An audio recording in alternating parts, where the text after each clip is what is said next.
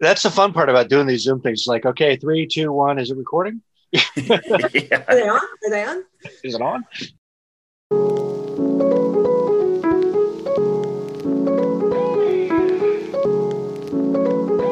You know, just like physical illness, mental illness can be overcome. We just got to inspire people to believe that. The mental health community and the firearms industry spend way too much time running parallel to each other without communicating. It's time we change the narrative and destroy the stigma that we both face. Walk the Talk America presents Guns and Mental Health, a podcast for firearms owners, clinicians, and the curious public.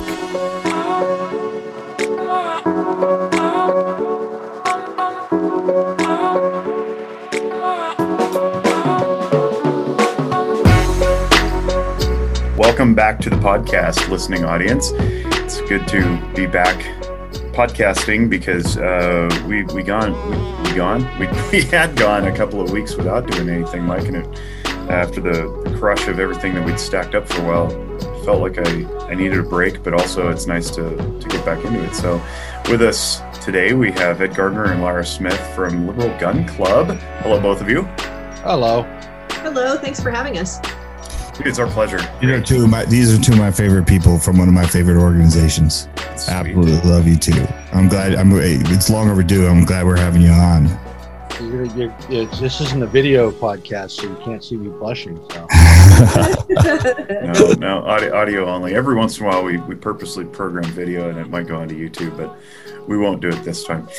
Um, so, one of the big things that we do with our organization is when we're when we're talking about firearms and mental health, mental illness, responsible ownership, say you know responsible storage, all that stuff, is that we we are purposely trying to make it apolitical because I think anybody who's familiar with gun culture is, you know, it, it's overwhelmingly conservative. And then we end up like getting in these political dogfights, which are nonsensical to a basic human right, like the right to self defense with whatever tool you choose to defend yourself.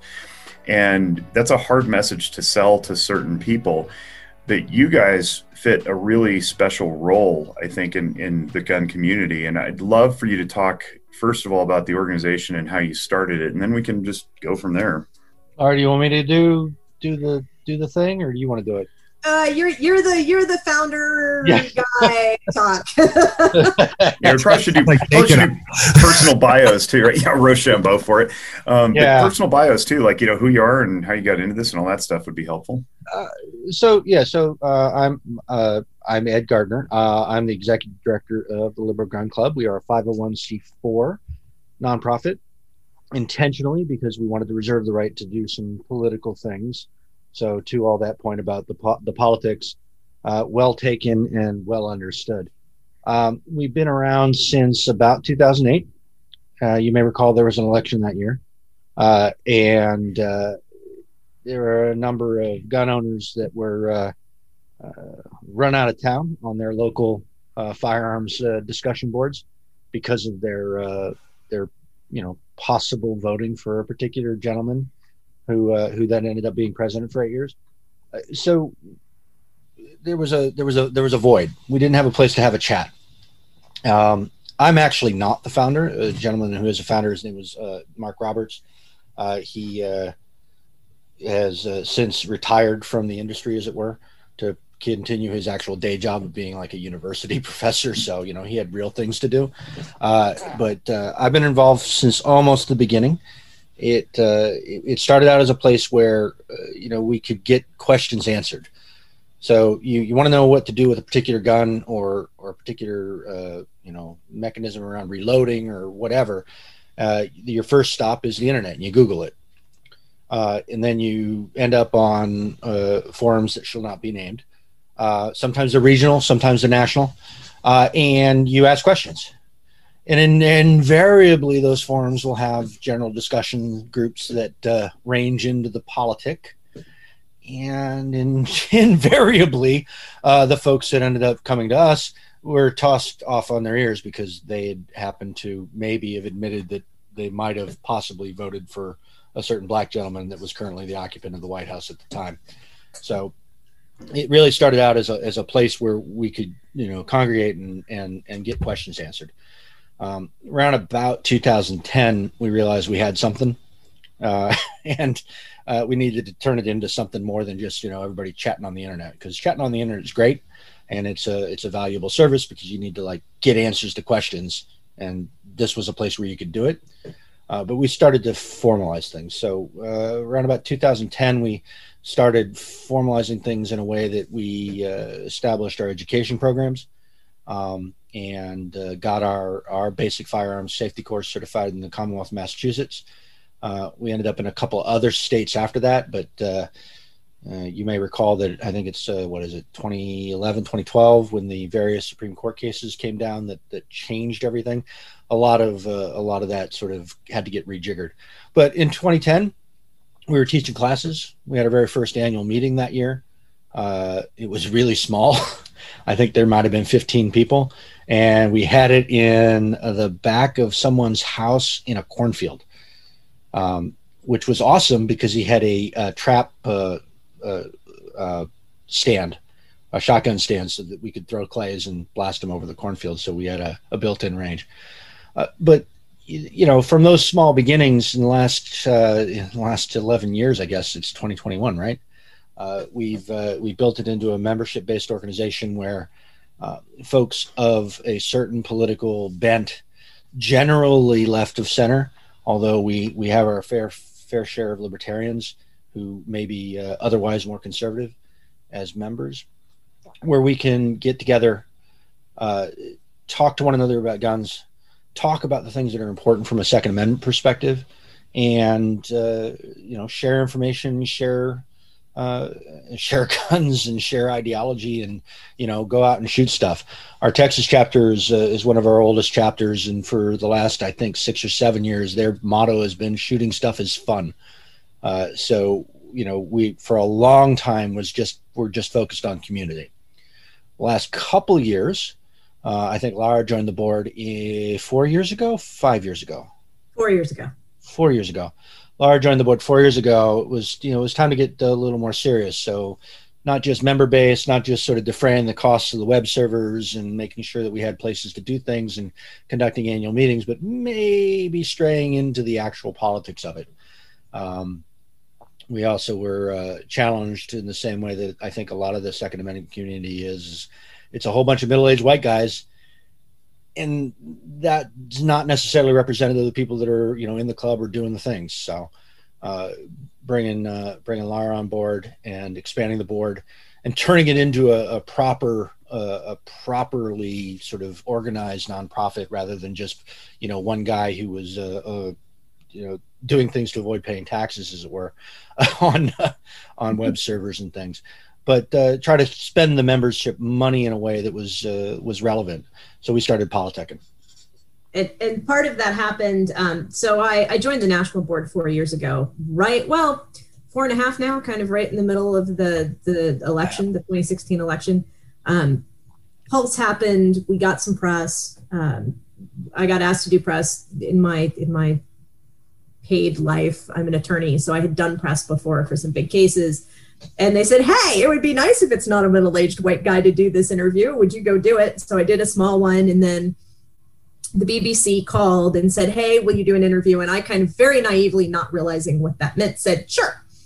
And they're like, Oh, it's just press. It's just, you know, it's, it's just going to be a print article. It's no big deal.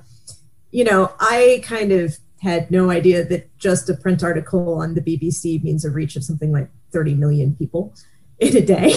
I had na- completely naive about this. Said, sure, I'll do that. And that got picked up just as Trump got elected. And so our membership has grown sort of exponentially over these four years, um, in part because we became more noticeable, and in part because we really kind of intentionally focused on that with the politicking. So we we do a lot at um, both the state level at various state levels we have um, our members go.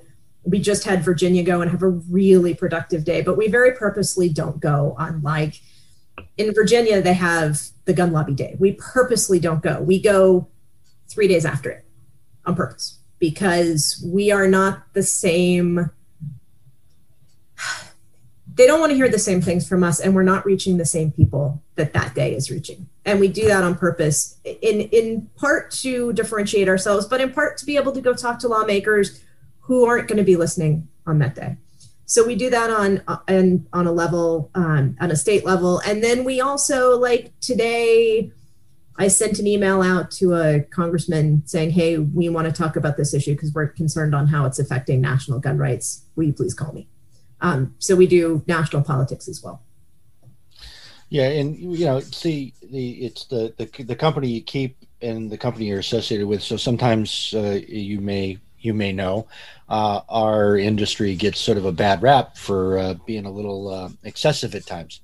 So you know, we, we want to be the uh, we want to we want to show up and and have conversations with people, uh, and you know our, our you can go out on our website and, and, go out and look at our press releases and things like that and see that um, our folks have shown up and they're they're dressed in suits and they're not slanging they're not slinging their AR-15s over their backs and they're they're they're sitting down in the offices of the Oregon Oregon State Legislature and in the Virginia State Legislature and they're having meaningful conversations with these guys and it's a it's something that is noticed and and appreciated and I really wish that more of us would do that. Which uh, go sit down and talk to your politicians and talk about your rights and and and think through the the ramifications of uh, you know slinging a gun and shouting into a bullhorn versus sitting down and having a cup of coffee. Yep, and and we also tend to talk about different things too. So so our big focus is root cause mitigation. We're not so focused on the Second Amendment, you know, come and take it. That that's not our focus. Our focus is, look, we think there's other solutions to this, and banning an AR not only is it unconstitutional, but it's ineffective. It's not gonna fix the problem you guys are talking about. If you want to talk about reducing gun violence, and, and this is what you guys talk about, right? If you want to talk about reducing gun violence, we need to talk about reducing violence because it's all violence. And we need to talk about the things that help. And one of the things we I, I've gone and talked to Congress people about is we need to talk about mental health. We need to talk about mental health funding. We need to talk about how does that play in. We need to talk about um, crime mitigation writ large. If, if what are you doing that is crime mitigation? What are you doing that is suicide prevention? What are you doing that is income inequality problems that lead to all of these things. We talk about these underlying factors as ways to help us save our Second Amendment rights. Because if we want to save our Second Amendment rights, we need to look at those social issues that people on the left really care about and talk about solving those so that the people like us on the left who want to keep our right to self defense, they're not these things shouldn't be so intertwined. They're, they're different problems and they're different solutions. And banning an AR isn't going to solve the problem of generational systemic racism or, uh, you know, crime on the streets when the crime you're really talking about is a lot of petty crime and, and property crime that then leads to, you know, lower property value and all that kind of thing. I mean, all these things are, are solutions that don't have to do with guns, but that all seem to get tied back to it. And we talk about that a lot. One of my uh, questions that I really enjoy asking people of the the left hand political stripe, and I'm going to ask you guys this too because we asked it of Randy Meehan, who was on uh, another show, is I I can't figure, excuse me, I can't figure out for the life of me how firearms became politicized I, I, don't I don't get it. I have ideas, I have theories, but nothing's really gelled for me. So I'll ask you guys the same thing, and and and also I'll put, I'll put on here as a footnote. All that stuff that you just rattled off sounds like it should be tackled, and and maybe the disagreement is like whether it should be tackled from a grassroots community perspective versus over overarching authoritarian governmental intervention, right? Maybe that's the right versus left thing. I don't I don't know, but how in the heck did firearms become politicized. Do you guys have thoughts, well formed uh, theories? I, I do. yes. yes, we do. I, I, I, do. I, I, got some thoughts. Um, uh, was it Cincinnati? What was the NRA meeting where Wayne orchestrated the uh, uh, the, the the the massacre, as it were? Uh, so when you know I'm the NRA and I vote, and uh, at some point uh, I'm the NRA and I vote became uh, mostly conservative. Uh, so you'd have, uh, let's call them left leaning folks that with good intentions that felt peace was the answer and nobody needed guns. Right. So you've got this sort of uh, kumbaya thing that's going on where, and, and, you know, it's a legitimate thing, right? There's a, I, I shouldn't need to do violence in order to live my life right? That's a well-meaning well thought well well maybe not well thought out well-meaning uh, sort of well-founded kind of kind of position to take. Guns are violent violence is bad violence is not the answer right? You heard that in the 80s and the 90s violence is not the answer. Um, and, and then you started seeing this politicization of, the, of gun rights start happening when uh, our friends at the NRA started endorsing politicians and having scorecards and things like that. And then invariably, with violence not being the answer and crime is bad and black people do crime, and then we start drawing these sort of racial boundaries and uh, and political boundaries through the last what 35 40 years um, it, it it's sort of the natural conclusion that we end up with with suddenly it's you know, when we're in this sort of age of hyper tribalism, right? I'm a liberal, you're a conservative. We should uh, draw swords tomorrow morning at dawn. Uh, swords, yes, just not guns. Right. Just not guns. It'd be over faster. Uh, um, you know, you, you got this sort of that's a trajectory that we can't. I mean, anybody that looks at it should be able to see that's exactly where it came from. Like we started off talking about guns um, and rights, but then you start folding in all these other things. Like, well, okay, well then you've got inner city violence and you've got gang violence and uh, whatever the other buzzwords are for uh, for when poor people shoot each other, uh, and all of that led to a whole bunch of really bad legislation over the last 40 years not yep. the least of which was that crime bill that everybody likes talking about from the mid 90s. So um, the, politiz- the politicization was, I think, inevitable given that trajectory. Um, you had the occasional sort of cross the aisle thing that happened. Um, and I'm gonna I'm gonna invoke the name of the the press secretary for Reagan, uh, right? Where somebody decides, oh shit, I got hurt, and now something needs to be done. There ought to be a law. Uh, so I, I, think that it, I think that it was inevitable. I think it it, it fell down uh, along those lines, and you know, it started in the late '70s. It may have mm-hmm. even started earlier, but really solidified over the '80s and '90s and suddenly it's a it's a tribalism thing and nobody even thinks about it anymore. Nobody thinks that it's a well i've got to be a good liberal so i got to be against guns. Nobody make, puts any thought into that anymore. Right. it makes a lot of sense to me. Thank you for that. I appreciate it. And then i'd add in sort of the last 20 years you've got you've got that that happened and then you've got the the very cynical sort of post Citizens United fundraising aspect of how do we fundraise on both sides of this, right? So now you right. have the NRA that has realized that this is a really effective fundraising method.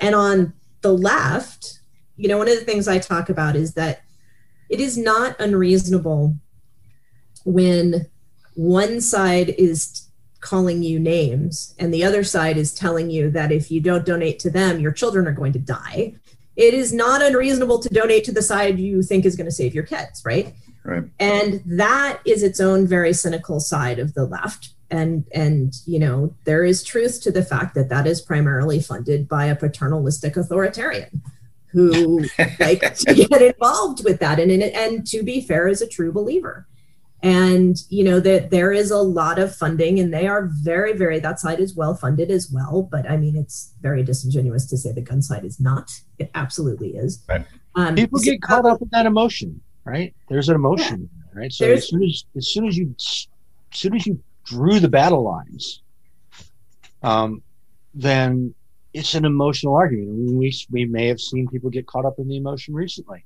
uh, they may have been in Washington D.C. and they may have done some really stupid stuff.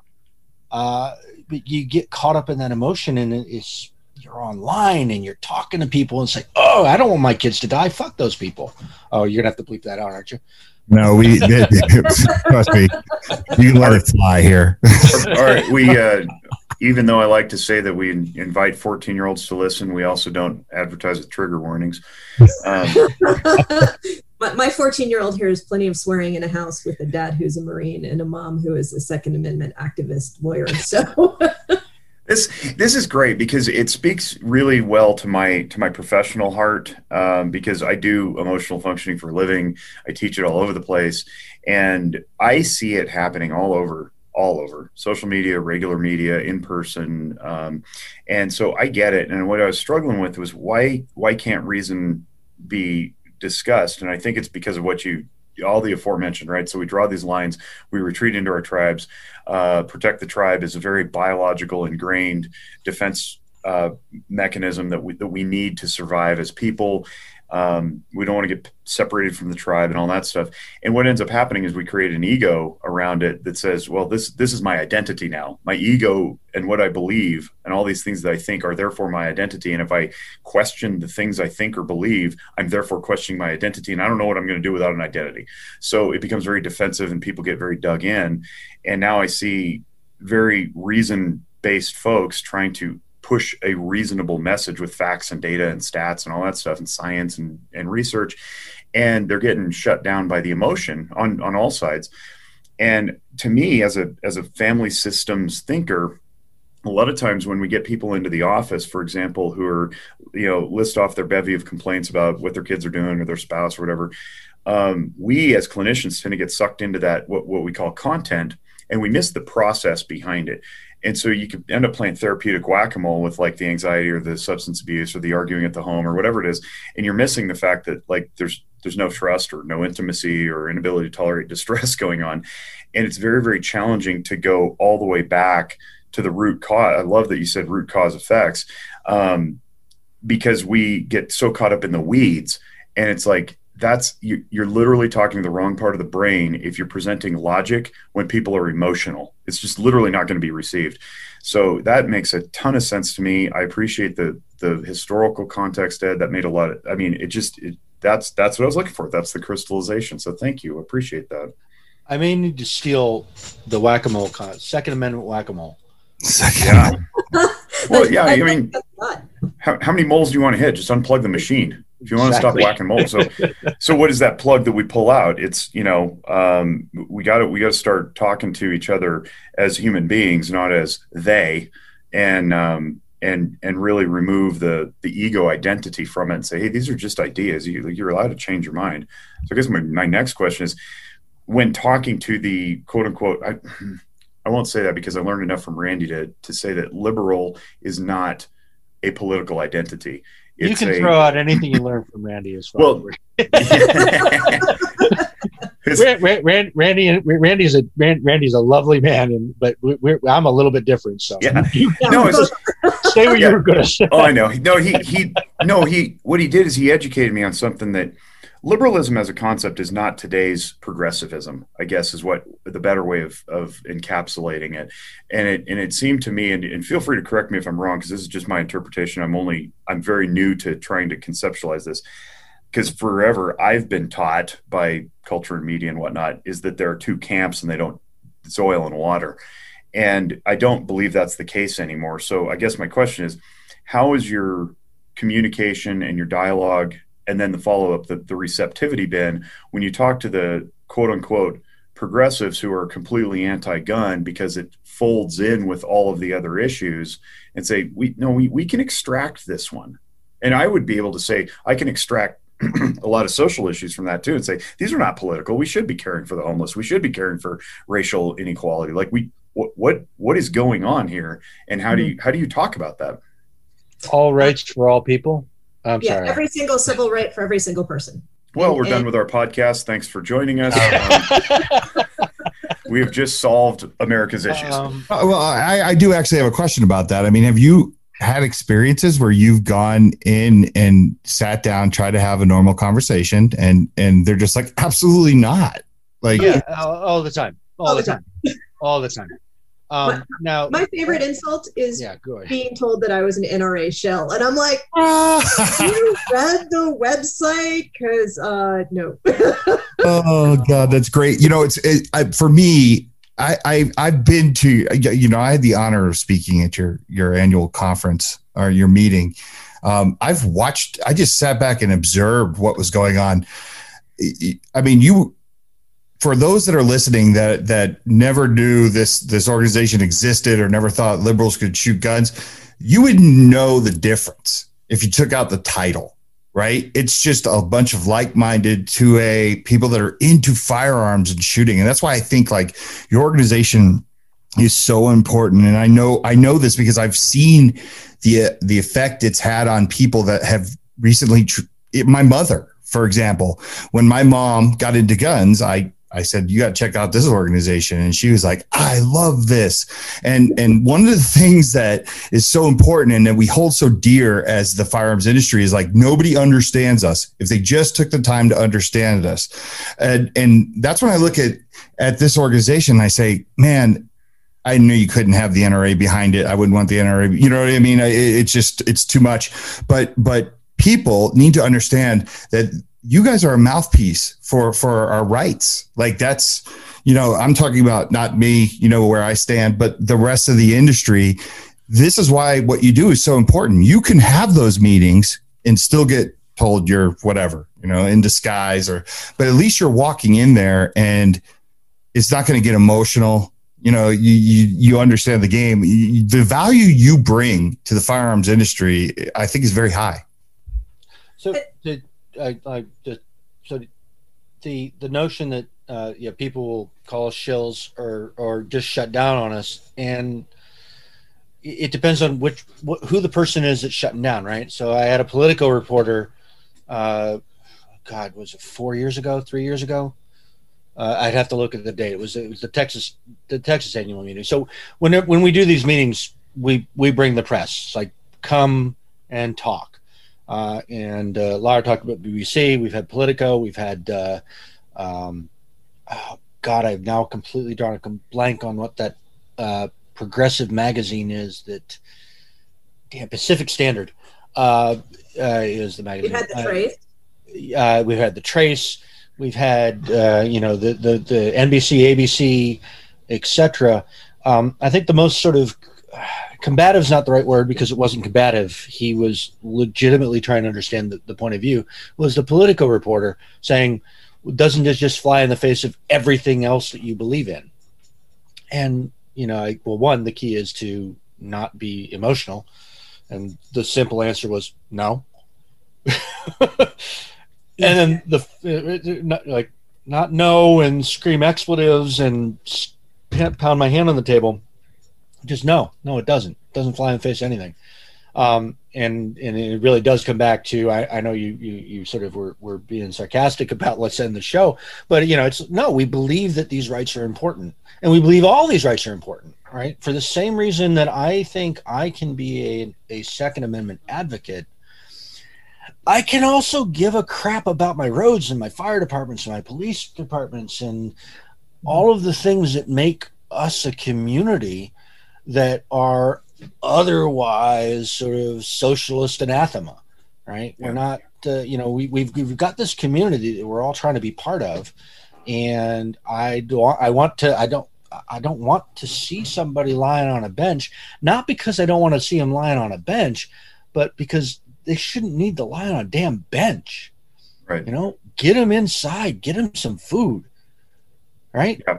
hey, get you know that's it's, that's uh, it's true. That's there, there's there's so many things I want to ask because these these ideas keep rolling through my head, and I want to take them one at a time so I don't bombard everybody with my mental nonsense. But um, I think where where I'd like to go uh, for a little bit at least is to try to explore the um, the concept because we have these labels, right? And these labels of Republican, Democrat, Libertarian, Liberal, Conservative. Um, they get they get to be part of the identity, they get to be part of the ego, and then I've already explained why that's problematic. So, how do we say the labels don't matter? What matters are the principles. Well, um, kind of two thoughts on that. I really hate being called a classical liberal. I am not. Oh, I'm so not that. No. I'm so not that. I am not a conservative who thinks that there should be like pot smoking and guns. That's not me. When I say I'm liberal, I mean I'm somewhere left of the Democratic Party, and Joe Biden is a very, very nice moderate Republican. Like, we are, for the most part, in our club, especially at the leadership at national level, we mean left. We don't mean leftist, black bloc, but we mean left, really left, as in yeah, we think some of these ideas that everybody screams are socialist, we say, meh, uh, we don't really care what label you're putting on it. But yeah, we want our communities to be healthy. We want, we want, so like bringing it back to guns, right? I don't want magazine capacity laws, not so much because, I mean, I lived with them for the first however four or five years I was shooting in California, not because they're kind of inconvenient and there's this huge Second Amendment thing, but in large part because they're used as sentencing enhancement for brown boys and black boys, and that's a problem. I don't agree yeah. with that. You're and, looking yeah, you're looking down the field. Sorry to cut you off, but you're not yeah. looking five yards ahead. You're looking down the field. You're uh, right on. Yeah, yeah, it's not my constitutional right that I'm so concerned with there. I mean, I do care about that, but but really, it, to me, I, you know, I am an upper middle class white woman. To me, it is an inconvenience talking about specifically about like magazine capacity. To them, it is a constitutional deprivation. And I care about that because I think we should care about the deprivations that are happening in our community. And that, so for a large part, that's kind of a big difference in how. So when people say, oh, you're just classical liberal, no, no, we mean liberal, like left of Democratic Party liberal for the most part. No, and, and that's not everybody in the club, but for us. Yeah, so, it's, a, it's, a, it's, a, really big, stupid tent. so let me let me uh, let me pepper this in. How do you respond when the presentate the, the, the presented argument is, well, yes, we also want our communities to be safe. Therefore, we've determined guns are dangerous and bad, and poor people shoot each other, and therefore we'll just take them away, and that'll keep everyone safe and that's what we touched. Oh no! Oh, please, please let me do it. Let that's do you. It. Let me do it. Let me do it. I want to do it. Um, one, you've you've not determined shit. Agreed. That's so, the, that's the state, the stats and the data, right? The, the stats and the data simply don't support it. And two, all right, snap your fingers. Guns are gone tomorrow. Right. Through whatever mechanism, constitutional or not, uh, uh, let's, let's go, magic wand. Yep, yep. Magic wand. Magic wand happens. You didn't have a civil war over it. Whatever. They're gone. What problem did you solve? Uh, death, right? We, we solved death. No more school shootings. No more mass shootings. No more suicides by firearm. So people aren't. So suicides in this country are what about forty thousand people a year? Yep, about twenty-four uh, and a half thousand are by firearm and about half of them have a firearm, right? Well, actually, a little over half because it has ticked up because mm-hmm. well, people are extra sad uh, with really freaking good reasons, right? Yeah. Um, but so about half of those people are dying by firearms. The other half, what are we going to do about that? Right. So we've got this enormous number of human beings that are killing themselves every year. 40,000 is a decent sized number. You know, it's what one tenth of one percent of the population. Um, that's a big number. Mm-hmm. There's a lot of people here, and not to mention the ripple effect. Not to, not to mention the ripple effect, and not to mention all the uncounted things that probably are suicides that don't get counted in that statistic. Correct. So you've got you've got this sort of big number where half of them are shooting themselves and the other half are putting their heads in the oven or right driving the wrong way in traffic or slitting their wrists or you know trigger warning anything that you can do to hurt yourself people are doing it. So half of them are doing it through means that aren't firearms. Why isn't that a problem? So that if i can just continue the role play for a second the yes but is we made a difference. We saved half those people. But you didn't. But you didn't. But you didn't because you you, you know on a good day, you saved half of half of those people, which is still not a terrible thing, right? All right, so you saved you saved ten thousand people, but the other thirty thousand still died. So, what's the thing that's going to solve the problem? How are you going to make it so that fewer of those people want to kill themselves? you know, and are successful at it. You can't ban everything. The UK has been banning knives for what the last five years, and how's that gone for them? Japan doesn't have guns, and their suicide rate is problematic. Right. Ours. you know, it's a it's a question of you know what's the best. I'm going to be an asshole about this. What's the best bang for the buck? Um, you know, what are you going to do to solve the problem? So, poof, the guns have gone. You haven't solved the social inequalities. You haven't solved uh, the poverty issues. You haven't solved the things that drive crime. You know, all you've done is driven them to different tools and methods to uh, still accomplish the same goal. So, what I would expect would happen if the magic wand got waved is you'd see a dip and let's just be generous and say, okay, the 30,000 people next year shoot themselves or kill themselves because guns are gone. But then you'll slowly see that climb back up the ladder because folks are going to be mad and sad and poor and all those things. And you'll, all you're going to do is put a band aid on it. You're going to put a band aid on a gusher, right? You don't put a mm-hmm. band aid on a gusher, you put a tourniquet on it is it is it as simple as to say what's about to be cynical out of my mouth to say the people advocating for such a thing if they achieve it they get to hang their hat and wave their flag and say look at what we did. Aren't we so special? Um, continue to fund is absolutely vote, vote cynical but again. absolutely true. It's just easier to it's easier to breach for a band-aid because it's harder to apply a tourniquet. It's a it's a soundbite. It's soundbite politics. Okay. It's soundbite politics, but it's also willful ignorance. It's hard to look at some of this stuff. I mean, when you start digging into the data, it's not really nice to read data about how women are abused and about how white men between the ages of 30 and 65 commit suicide at a rate that's like four times everybody else. It's not really nice to have to sit and read these. And so if you can surface solution this where you don't really have to dig, it's frankly a lot easier on the people who are offering the solutions mental health. This stuff yeah. is hard to read. It is not fun. And so I think that that in in a large part of it I think that's a large part of it. But you know the other thing we haven't t- touched on is the absolute racism of the gun control lobby. And and that I talk about because I obviously have a pretty decent platform for this as a white woman saying, y'all never cared about this until white kids died. Yeah. No one talks about the other kids that are dying because they're not talking about touching anything that affects those statistics. You're not talking about going out and making differences in those communities. You're not even talking about banning guns that, you know, poof, wave the magic wand and all the ARs are gone tomorrow.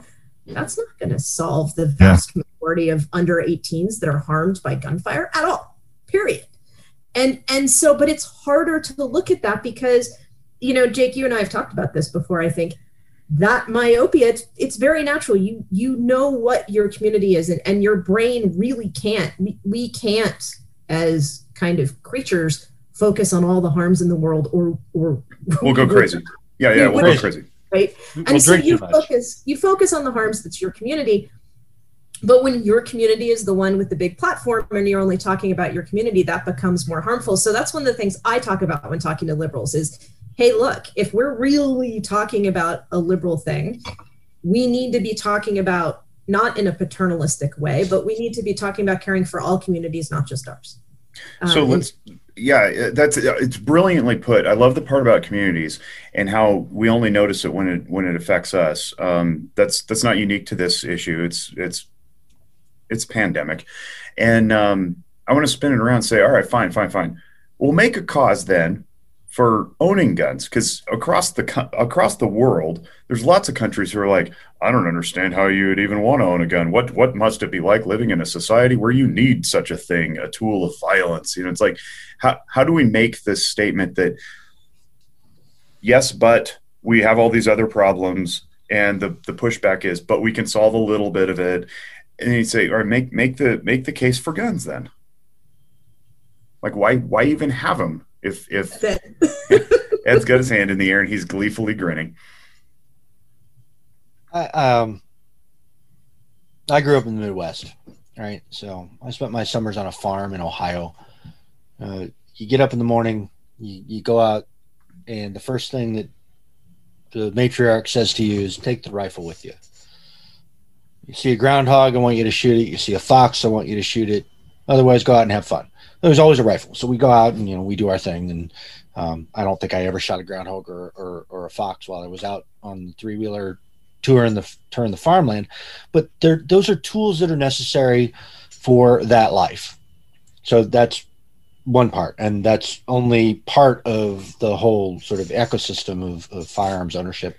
But it's not just defense uh, of self; it's defensive of, sort of you know that that lifestyle because you don't want the groundhog digging up a hole that the tractor then ends up in and flipping the tractor and breaking granddaddy's neck. Uh, so so there was a, a leg- was a real sort of tangible benefit to to taking a gun out while you were doing things.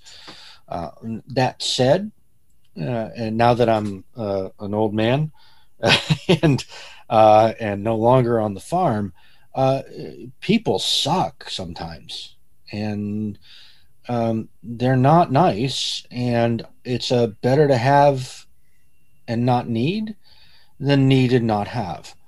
Um, and there have been times in my life where that firearm was the the the the, the only thing between me and potential disaster. Uh, so defending yourself, whether it's against nature or against other humans, is um,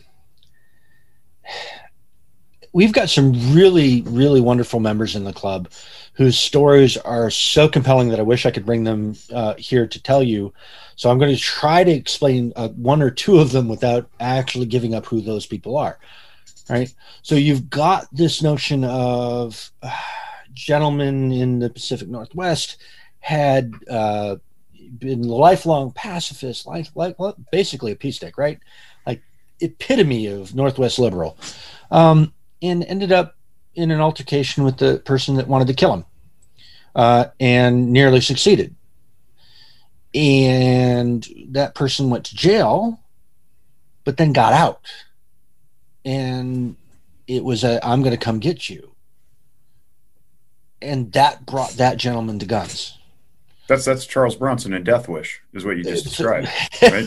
For, for the most, he's not vigilante. It's not I will, vigilantism. I will tell the person. I will You tell the said person. Charles Bronson. He's passed away, but uh, but then you also have uh, folks who are, uh, say, transgender or otherwise in a uh, uh, in a group of folks that uh, maybe law enforcement doesn't so much care about, and their only recourse is to protect themselves, because as wonderful and liberal as we all are, uh, uh, not so much.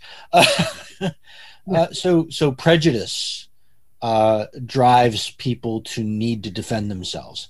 Um, we've got lots of really wonderful African American members who are extremely vocal about it. Maybe you should talk to some of them next, uh, or possibly even to the, the National African American Gun, Gun uh, Owners uh, uh, Group. You're writing this down on our uh, never-ending guest list, right, Michael? that's right. Yeah. to uh, to talk about what brings them into their perceived need to defend themselves. So I'm going to use sort of trigger words here, so everybody in the listening audience get over it. You know, the state sometimes won't protect you. Mhm. And if you can't count on the state to protect you, or rather, maybe the state is actively against you, you need the facility to make it so that you don't die. Um, so the fact that we have this sort of law enforcement state sometimes where they don't care about certain segments of society, or at least there's a perceived uncaring of it. Uh, folks need guns. Um, and that's not the usual 2A uh, uh, rallying cry, right? You know, it's uh, it's like this is uh, th- these people fear for their lives. Um, I don't. I'm a middle-aged white guy. Um, you know, I, I carry a gun because I can, and uh, I occasionally put myself in situations where it's better to have it and and uh, and and uh, not need to use it. But some of these folks, it's a it keeps them alive.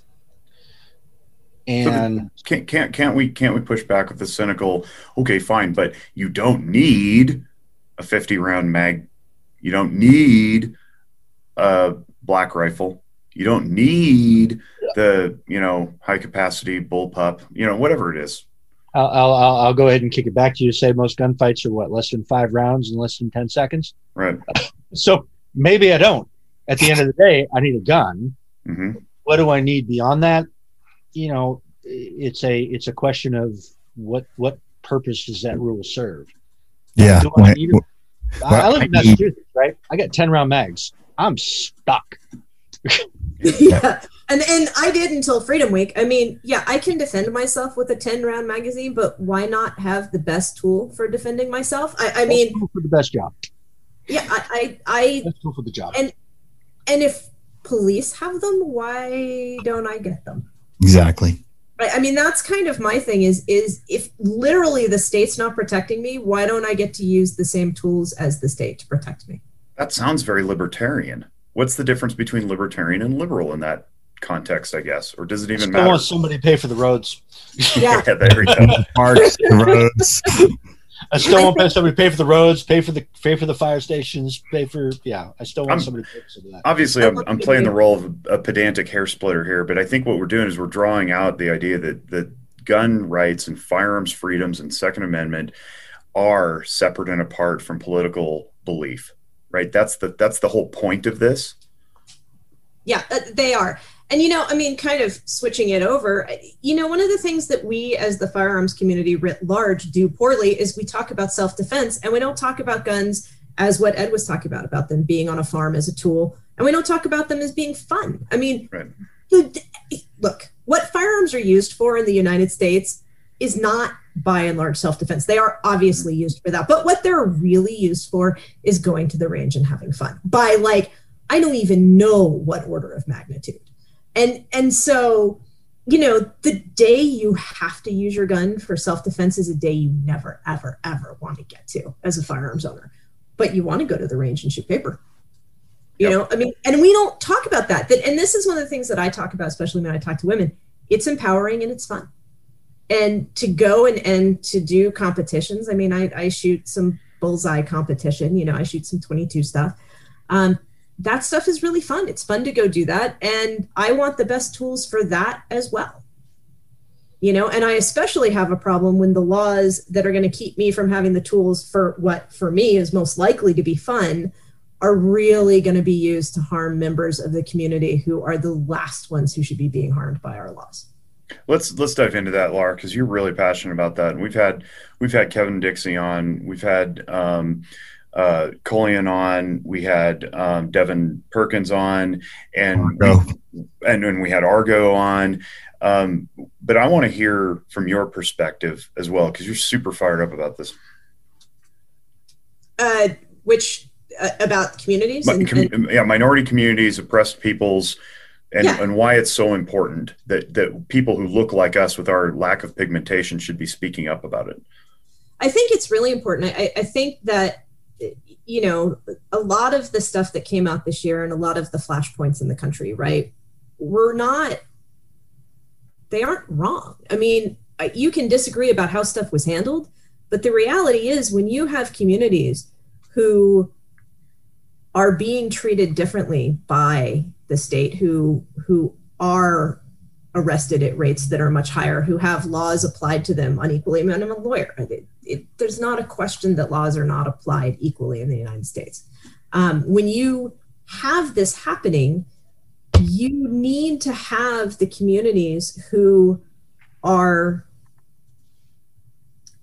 being disenfranchised, who are from whatever right it is, who are being told you don't deserve this right. I mean, this is what Kevin Dixie talks about, right? All the time you're, you're told if you're in a certain community and and it's not one community by the way that's taught that's told this it's a lot of communities you don't deserve this right you're just going to harm yourself how paternalistic is that and I mean- judgmental and condescending and full of racism. Yeah.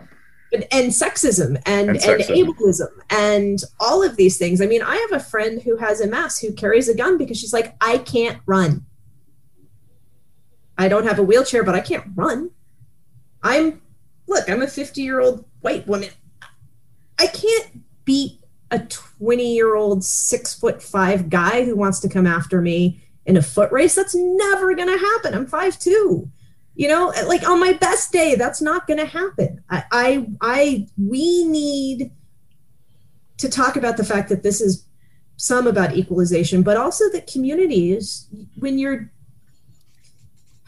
we need to be careful that we're not trying to take rights away from the communities who need them most and those communities are a pretty broad swath of the united states and it's not you know no offense but it's not really middle-aged white guys Yeah. A lot of sound bites in here. I like that. We want to make sure that we're not taking away rights from the communities who need them the most. you know, if you want, you want to add, you want to add a little more sort of uh, historical favor. It's the uh, God created men equal, Colt made them more equal. right? It's it's an equalizer, right? It's a Mhm. it's a it's a it's a it's a power balancer. So the so the the the the, the, the gentleman I was talking about in Oregon, you know, the the the wounds he sustained made it po- impossible for him to run. You know, he's carries a cane and he walks at about a third of the speed that everyone else walks at. The uh, you know, it's it's an equalizer. So so a power equalizer is always important. You know, eh, hey, you know what? Give everybody swords. Give everybody the ability to defend themselves. Um, and I'm kind of I'm kind of there too, but that notion of self defense, it's important. And it's not just about me going out on the farm and shooting groundhogs or foxes. It's about me defending myself or my family. Not my television, not my. Not my not my tractor, not my car, but myself or my family. Mm-hmm. And all stuff. it's it's that's a huge thing.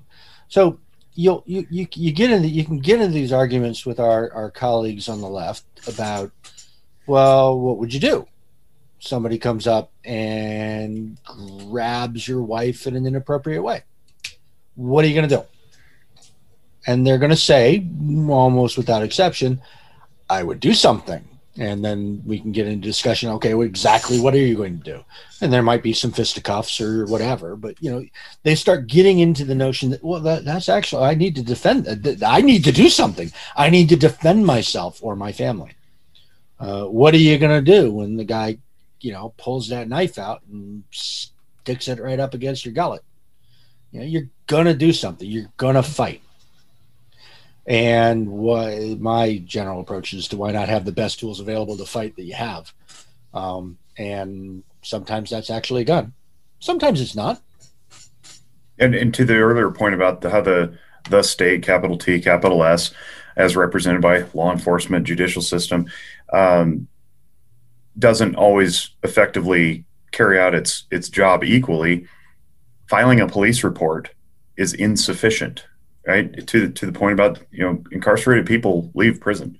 Uh, to the clip of about 68 to 70 percent, depending on what state you're in, and they go they go back at that i'm sorry they go back at that rate so um, to borrow a phrase from my friend christian conti uh, who does work in prison systems for prison reform so that they come out better than they went in ostensibly um, when they get out who do you think they're offending on to go back in it's it's us right so if you can't trust the judicial system you can't trust law enforcement that's a that's a pretty poor trope to to trot out and say well just call the police I don't. I might not have a police seconds around. count the police are minutes away Mm-hmm. Right. Yeah. So let's let's steer this a little bit into the mental health realm because it's a guns mental health show. How come you guys are uh, interested in this organization? What what what fires you up about this? oh it's perfect Thank you, thank you, Um, Love it. thank you for joining our podcast. That concludes it. perfect no it so so when we get at uh, so you know we talked a few minutes ago about suicides they account for two-thirds of the uh, the violence that's done on people by firearms quote unquote, whatever whatever nomenclature you want to attach to that, people shoot themselves. Um, and of the people that that, get shot, two thirds of them are shooting themselves.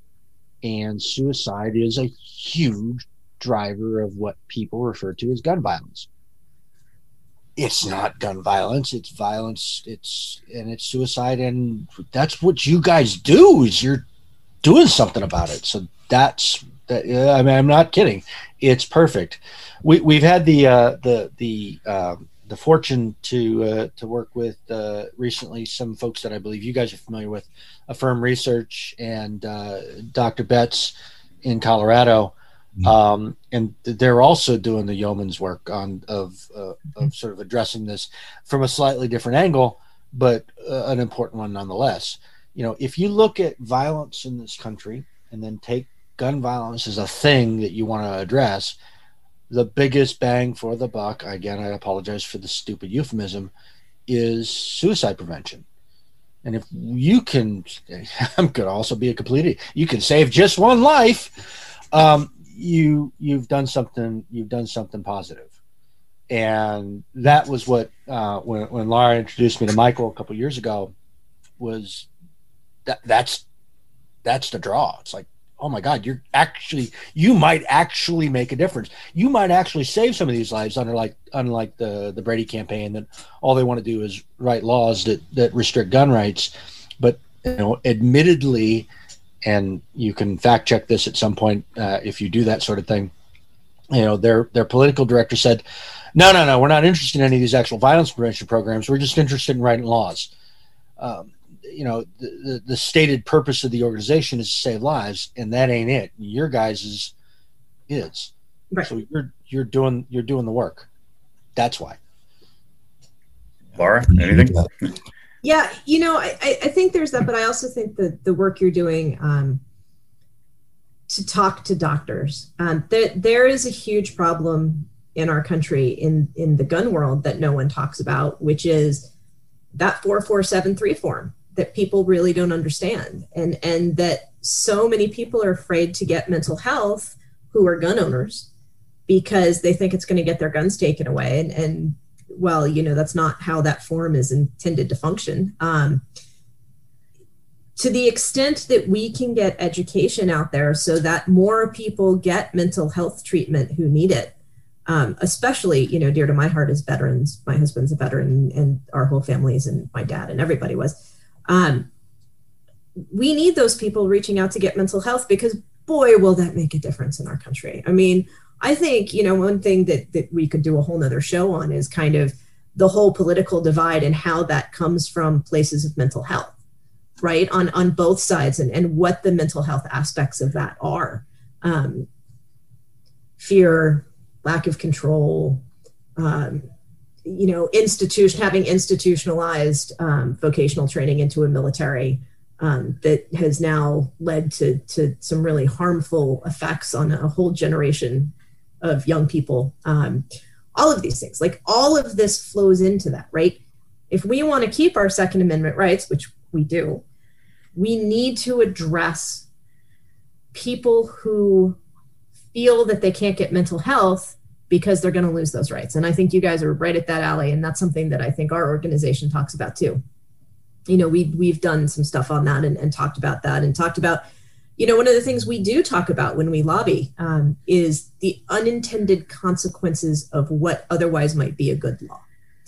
Right. So, um, you know we we go into the lawmakers with a little bit of a different perspective on red flag laws which is yeah yeah we we we understand that there's people that you don't want to have firearms but the way you've written this law you're going to take this from the woman whose violent ex-husband goes and gets a restraining order against her.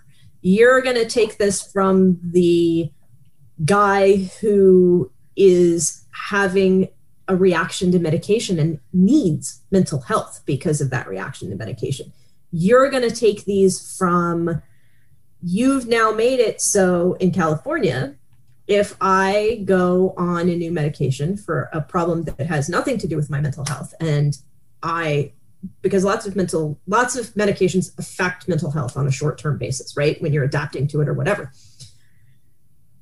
I can't give one of my guns to my husband for safekeeping. He can't even legally change the combination on my safe for 30 days. My only option is to give that firearm to the police because I am the only registered owner of that gun in California. That makes zero sense. If I transfer it to somebody else, I'm a felon and they're a felon, including my spouse. There's no exception for family in California? Zero on registered assault weapons. Makes note to incorporate into presentation. yeah, I'll, I'll make that worse. There's no exception for family in Massachusetts at all. Uh, you know, the, the, the transferee, I'm, I'm legally obligated to register the transfer to someone. So if I needed to do what Laura was talking about, I would have to fill out what's called an FA 10 online, and it would then legally be someone else's. That said, the gray areas I could probably give somebody and they could put it in their safe and it would still be legally registered for me. But if I really wanted to make it all official, right, and make it so that I'm having whatever this break is, and I need these to be somewhere else. The the facility. This was actually something that uh, we we talked with uh, Dr. Betz about uh, a few weeks ago. You know, the the, the safe storage laws they're a great idea. it's a great idea to be able to give somebody your guns if you're having a problem or you're going out of state or whatever, you know, to be able to make sure that they're safe and they're safely stored, but you can't affect them in what about 15 states in the union because of the stupid transfer laws that we've affected here out of this notion that we need to close that guns that gun show loophole. Um, so there's a lot of stupid, stupid shit um, mm. that doesn't help. And it would be great if we could figure out how to make that less stupid. But that's going to be longer than what we have left in this show. I think one of the ways, though, that we do that, and, and it's kind of been the philosophy of everybody that's been behind Walk the Talk America, is that you do go have the conversation, you take the emotion out of it, you work with people.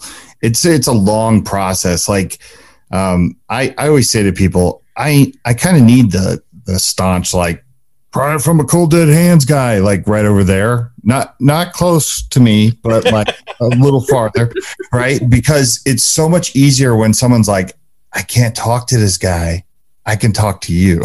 Yeah. like, and it, it, just helps what I'm doing because then they're focused on what we're doing. And it's like, oh, it makes sense. It's, you know what I mean? Um, it, it's tough sometimes. Uh, you know, people think, well, we'll just use force or we'll just scream. It's like, no, that's really not how it gets done. Like if you get down into the weeds of it, it it's a lot of time. It's a lot of work. Um, you know, I, I've seen it though. I've seen opinions change, you know, that's what gives me hope it's like we, we can go about this another way. I, you know, there are politicians that are going to die on that hill regardless because they have a political agenda and it, it, it speaks to their masses. Um, but you know, the real work, the work that we do, I think is the most important because it's, it's a long game thing. Yeah. It doesn't get you a blue check. It doesn't get you a blue check. Right. Yeah, and, and, and I'm thinking about for the, the, the counterbalance to the pride for my cold dead hand guy, hands guy is, a blue check guy who only squawks about getting rid of all the guns and who's who's got more followers and who's got more quote unquote influence. And I think to to your guys' point um, about being able to to be received, you know, wearing wearing suits and going in and sitting down. Um, I would imagine, and correct me if I'm wrong. I'm imagining the reception there is like I can't I can't talk to them because they they're one dimensional. I can talk to you guys. And I'm wondering maybe the way we effectuate this is state by state, because Nevada just passed a transfer law and passed an ERPO law in 2019 in our legislature. We meet uh, biennially. And this this year again, we're meeting, and I already saw an article that Mike forwarded to me, how there's yet another push that will go through the legislature to do this six point, uh, you know, gun re- gun restriction thing, all under the auspices of you know saving people. Um, but are, are, I mean, maybe that's it. Maybe maybe more partnerships like this where we where we do present reason and we do it privately on the side in the in the legislative chambers rather than on Twitter. So we we we're fond of saying we're not single issue voters, and we say that not because and no offense to anybody that's listening, not because we give a shit about what conservative gun owners think about what we're doing. We say it because the people's minds that we're going to change.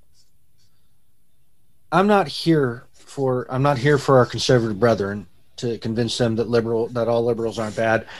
They've either already made up their minds or they won't, and I don't care. It really, I really doesn't matter to me. What matters to me is, uh, you know, my friends and neighbors who have come to this conclusion that guns are bad for some reason or another. You know, those are the folks that I think I can reach. Mm-hmm. That I can talk to you, I can't talk to him is exactly the approach that we've been taking when we do lobbying. It's a, it, it it's a no, we're, we're not them. Uh, you know, we you know, broken clocks are right twice a day, and you know they might have some points, and we might even agree with some of those points, which is the fun thing. That's what gets Lara called a shill every once in a while. Um, it, it's like, yeah, I magazine rules are stupid because they're stupid. Not because I was programmed to say this talking point. Yeah, but, but I also think that they're stupid because they're stupid. But I actually can tell you why I think they're stupid. You know, it's a it's it's the conversation of I'm not yelling at you. I really do want to reach you. I want to have that conversation with you because I got more in common with you than I do with that guy. Um, and that's the thing that's lost on the greater gun community. I have a couple of questions I'd like to ask you guys when we're done talking. sure. Yeah. yeah, ask them now if you want. I mean, uh, one, are you ready for the death threats? Because you had us. yeah. it is what it is. I can't, you know, you know, and I, I can write the script, right, of what the comments are going to look like on the on this uh, on your podcast. Um, because I, I've written the script before. It, it so I, I, I applaud you for having us on and uh, putting up with that shit because it, yeah. it, there's not a lot of creativity in the threats.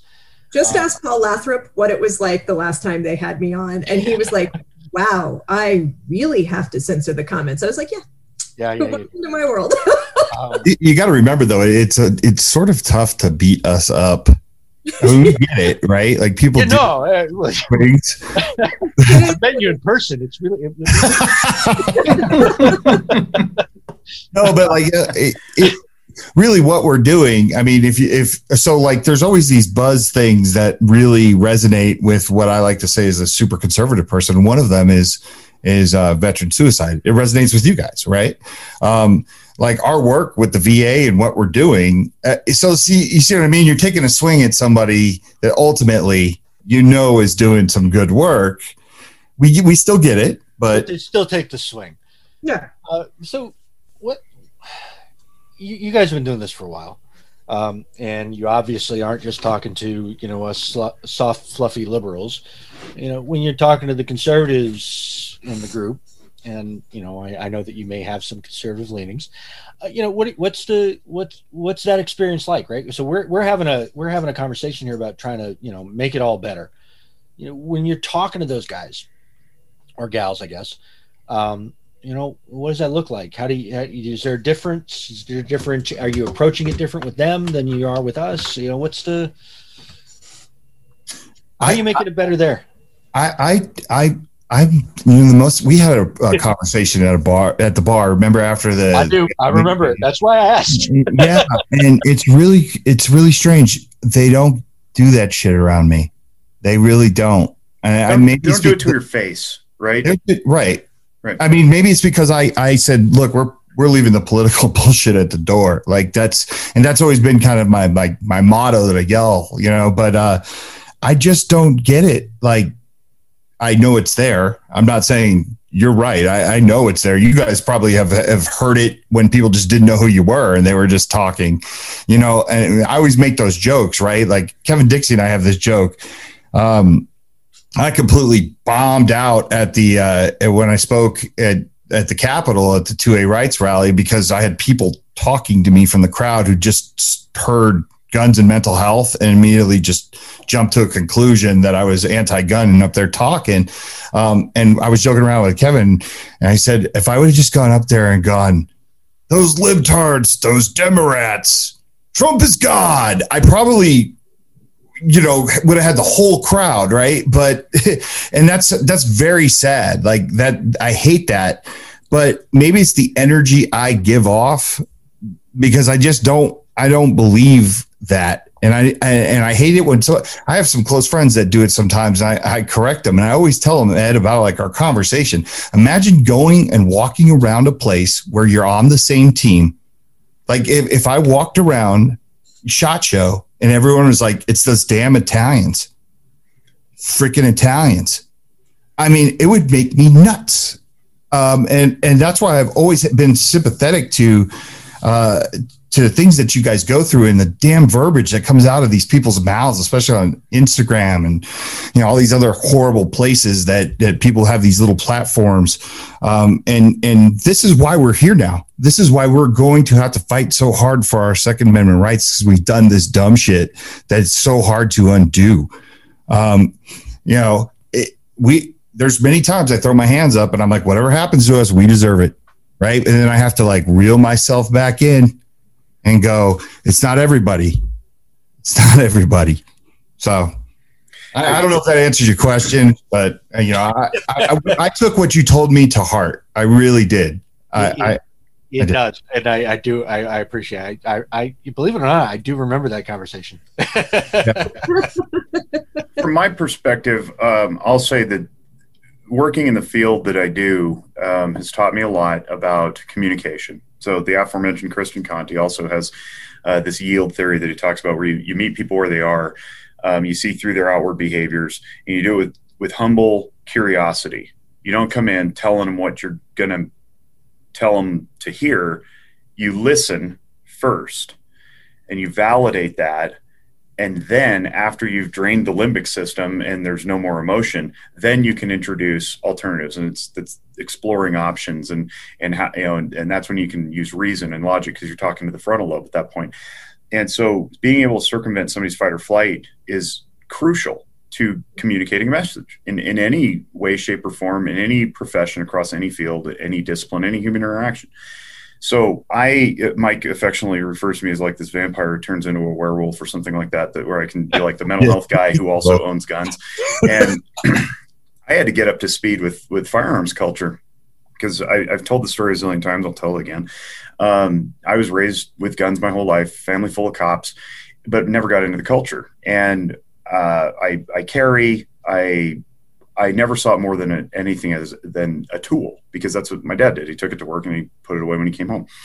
And so I had to understand the, the, the deep, vast culture that, that accompanies gun ownership so that I could speak competently and coherently to the firearms community and not incur a lot of blowback or wrath. And, and it's been very successful. I think a, a big part of that too is in-person conversations. It's very very challenging to do it on social media. And we just got a, an eyeball full of this when we ran a, a facebook ad where mike has a 30 second spot and he says america we have a problem. Firearm suicide something or other. Join our team. Check out our website. And invariably we got the the litany of comments here they come. Here we go again. They're coming to take your guns and very politely we, we respond to as many of them as we can and we say hey, um, please check out the website before you comment. See who's on our team. And some people have actually gone so far as to email and say, um, where on your website does it say that you're pro 2A? It's like, did you did you read the bios of our of our uh, of our members? Because because it literally on every one of them says Second Amendment advocate, firearms advocate. It's like they, they just don't do the work because the confirmation bias is running you know hot and heavy. And so what what I did when I came out of the closet to my own community as a as a firearms owning clinician is I lost some colleagues. Like there's people I know who don't talk to me anymore because they have just lumped me in with they, and they've just decided it in their heads that I am part of they and I must be opposed or something. However, what we know empirically from the data that we gather from that Facebook ad is thousands of people have watched the video all the way through and our web traffic increased so we know that the outliers really don't represent the broader populace. And similarly, in my personal interactions, I've had so many people come to me on the side and be like, "Man, I'm so glad you're doing what you're doing." And I want, I know Mike gets these emails all the time. Thank you because of blah blah blah. We, we've been waiting for this, right? So we know that that volume of people vastly outnumbers the naysayers, and that's very heartening. And we have to we have to focus on that as our motivation to continue pushing through, so that we don't get the the the ridiculous bots who are just trolling, um, or the or the professional colleagues who just want nothing to do with it. I mean, personally, it's it's professionally offensive when I hear my colleagues say, uh, I'm not into that, or that's not going to happen, or uh, I don't need to learn about that because I can't ever imagine those same people saying, I refuse to attend a transgender cultural competence workshop because uh, that's not for me, or those people don't deserve my attention. Um, we get run out on a rail. And yet, that's exactly what my profession is. It's, it's supposed to be all inclusive, welcoming of everyone, creating an environment that's that's conducive to change for all who seek it and we we always fly the flag of you know lifelong learning and and yet the same people are like nope not that it's like you're, you're such a hypocrite well, well, welcome to the party. Uh, just described exactly what being a liberal gun owner is all about. Yeah, exactly. Yeah.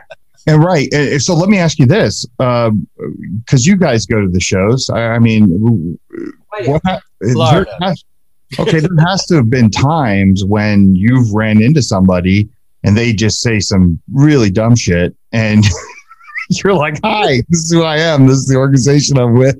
I mean, ha- have you ever caught somebody off guard? And if so, did they reel backwards or be like, no, not all liberals. I'm talking about the anti gun ones? Um, no, most of them call me the aforementioned, oh, you're a classical liberal. No.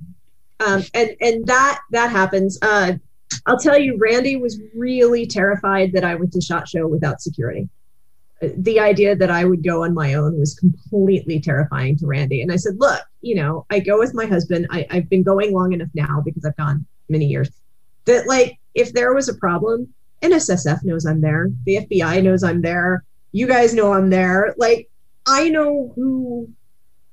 I will tell you though, when I'm at a show like Shot, I at all times know where you are, where Rob's booth is, where Amy might be, where Kevin's going to be. I mean, like, I, and it's really funny because I now know so many people in the in the industry, right? Is that I look for like who the appearances are, and I have probably, you know, three quarters of those people's phone number in my phone you know like i don't have to look and go see them at the booth. I can call them but but i'm aware of where the people who know who i am in real life who i've interacted with who you know you and i've gone to the bar and sat and had a drink. I'm aware of where those people are because i need to know that for my safety. That's a real issue. What um, hap- has this happened to you? Like do people follow you around and stalk you and stuff or, or is it perceived? I, it's i've had people get a little loud um, I've had people get a little pushy, not physically, but really, well, you don't really believe that. Well, why are you here? Um, I've definitely oh. heard it in the background. Um, I've definitely heard the the whispers of look at her tag doesn't say that, you know. Um, more 99.999% of the people are incredibly welcoming and mostly curious there is the occasional outlier.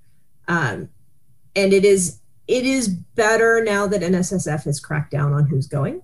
Obviously, we didn't have it this year, right? We all would have been there last week, but um, the the year, the one year that was really bad, what three years ago now that they realized it was totally out of control and it was you know Bubba's gun shop's best friend's brother tagged along because they could. That year was uncomfortable. Um, the year of the inauguration, I didn't go on Friday. On Trump's inauguration, I didn't go. I didn't feel safe. I didn't feel safe on the floor. Um, not because of anybody who's really in the industry, but because there's a lot of other people there, and it, it's sixty thousand people of I don't know them. Um, so yeah, no, there, there have been times that I don't feel safe. Um, the nice thing about that show is I know nobody's armed. right. like that helps. What I got, I don't go to NRA because that's not true. Um, and to some extent there's stuff that i don't go to. You know rob and i have had huge arguments about this about you know I, I, there's stuff that i don't go to because i have not personally felt that it was going to be in my best interest. It was going to be safe for me to be at it. And he's like but you should go and represent and be there. And i'm like look isn't this this whole self responsibility like personal responsibility talk? I think it's me taking personal responsibility to not go. Stop right? being not- paternalistic rob. Oh. oh. You know oh, I, by the way I, about that I, I, like Rob a lot. Rob and I are friends. We talk all the time, so this is not a slam of Rob. But, but Rob and I have, you know, I mean, we have arguments about this. That's amazing that you have an argument with Rob. He's totally like a guy that would argue. and, and so, you know, this is the thing that, that there are times and there are places that I just don't put myself in that that spot. But it's not the insiders, and it's not it's not the important people, right? And it, it's not that NSSF would never. I mean, I can't imagine NSSF ever not having security on the floor. I can't imagine uh, GRPC not having security there. I can't, you know, and and for the most part, once somebody hears me speak or hears, you know, especially like when I'm at GRPC and presenting, then people are curious. The before, when they don't know who I am, can be a little like there can be some confrontation. But other than that, but you know, it also helps that when you have, you know, Alan or Andrew or, or the people who are running it introducing me and clearly knowing who I am, that diffuses a lot of it. They they I have enough cultural competence in the firearms world now that it's pretty well diffused. Jake, and, Jake, think of it this way: like, imagine if we went to any anything inside of the mental health community, and before we went, we went online, and we were reading things like, you know, the only good liberal is, is a dead liberal, or the old, okay, I'll take it from our perspective. The only good gun guy is a dead gun guy, and all the dumb things that people say. So it's like you could totally see why she would have that fear because it's like you can't just bank on, hey, you know, they're not going to do anything. Like that's well, a Rob thing. Rob is very much like they're not going to do anything. I've watched him like walk in the middle of a bunch of people that said they were going to do something to Rob, and they saw him. And Rob's like, "Hey, everybody, how's everybody doing?" And like people just kind of like look at their shoes because they're confused. Like, why is he coming up and saying hi? But I don't blame anybody that wouldn't want to be around a bunch of people that are saying I hate liberals or it's right. damn liberals. That's we, you can we, say we get, a, we, we get our garden variety death threats. We get it. We get a we get yeah. the we get the internet commandos and, and, whatnot. And every once in a while, somebody might be sufficiently interesting that they might be you know credible. Uh, but you know, it's uh to to the the original question of have, have you ever walked have you ever had those kind of yeah we've had them um, we've uh, not with not with anybody per se in the industry. Um, we've had them at the ranges when we've had meetings. So you know, there's 50 guys show up with more guns than you've seen in your life, and they're all you know flying the flag that Lara's wearing on her shirt. Um, and then you get some cranky Texans saying, "Wait a minute, you liberals want to take our gun," and then you get some really interesting moments uh, between you know normal people and otherwise normal people who are suddenly uh, trying to explain to one another why uh, you know why do you want to take my guns away? It's like that shit. I got more guns than you do, asshole. Uh, right. That's what I, uh, I, always say uh, when people cause like people accuse me of being anti-gun all the time. Uh, I've armed over a million. I did the math one day when when the time I became president of Eagle Imports to the time I sold it, I armed over a million American citizens. like we didn't have any law enforcement contracts. We didn't have any, you know, uh, military contracts. This is just straight two-step distribution. Sold it down the line to civilians, and I'm like, wow, I'm really bad at being anti-gun. I, I talk about that a lot. I'm like, you know, I went from having not shot a gun six years ago to owning a lot and to being, you know, a Second Amendment advocate on the national stage I'm bad at this.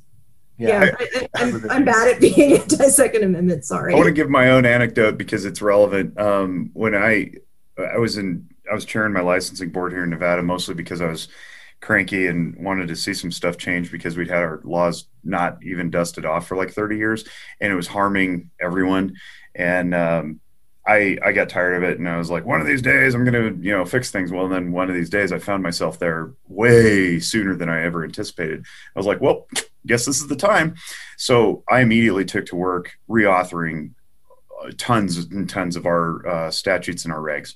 And the blowback I got from my own clinical community because they were so indoctrinated with their own brand, with like marriage and family therapist, that they could not see the hurt going around that we couldn't all solve as marriage and family therapists like the, the professional counselors needed some more help and the social workers needed some more help. And and i absolutely got ostracized from a lot of the mft community because i dared reach across to talk to them.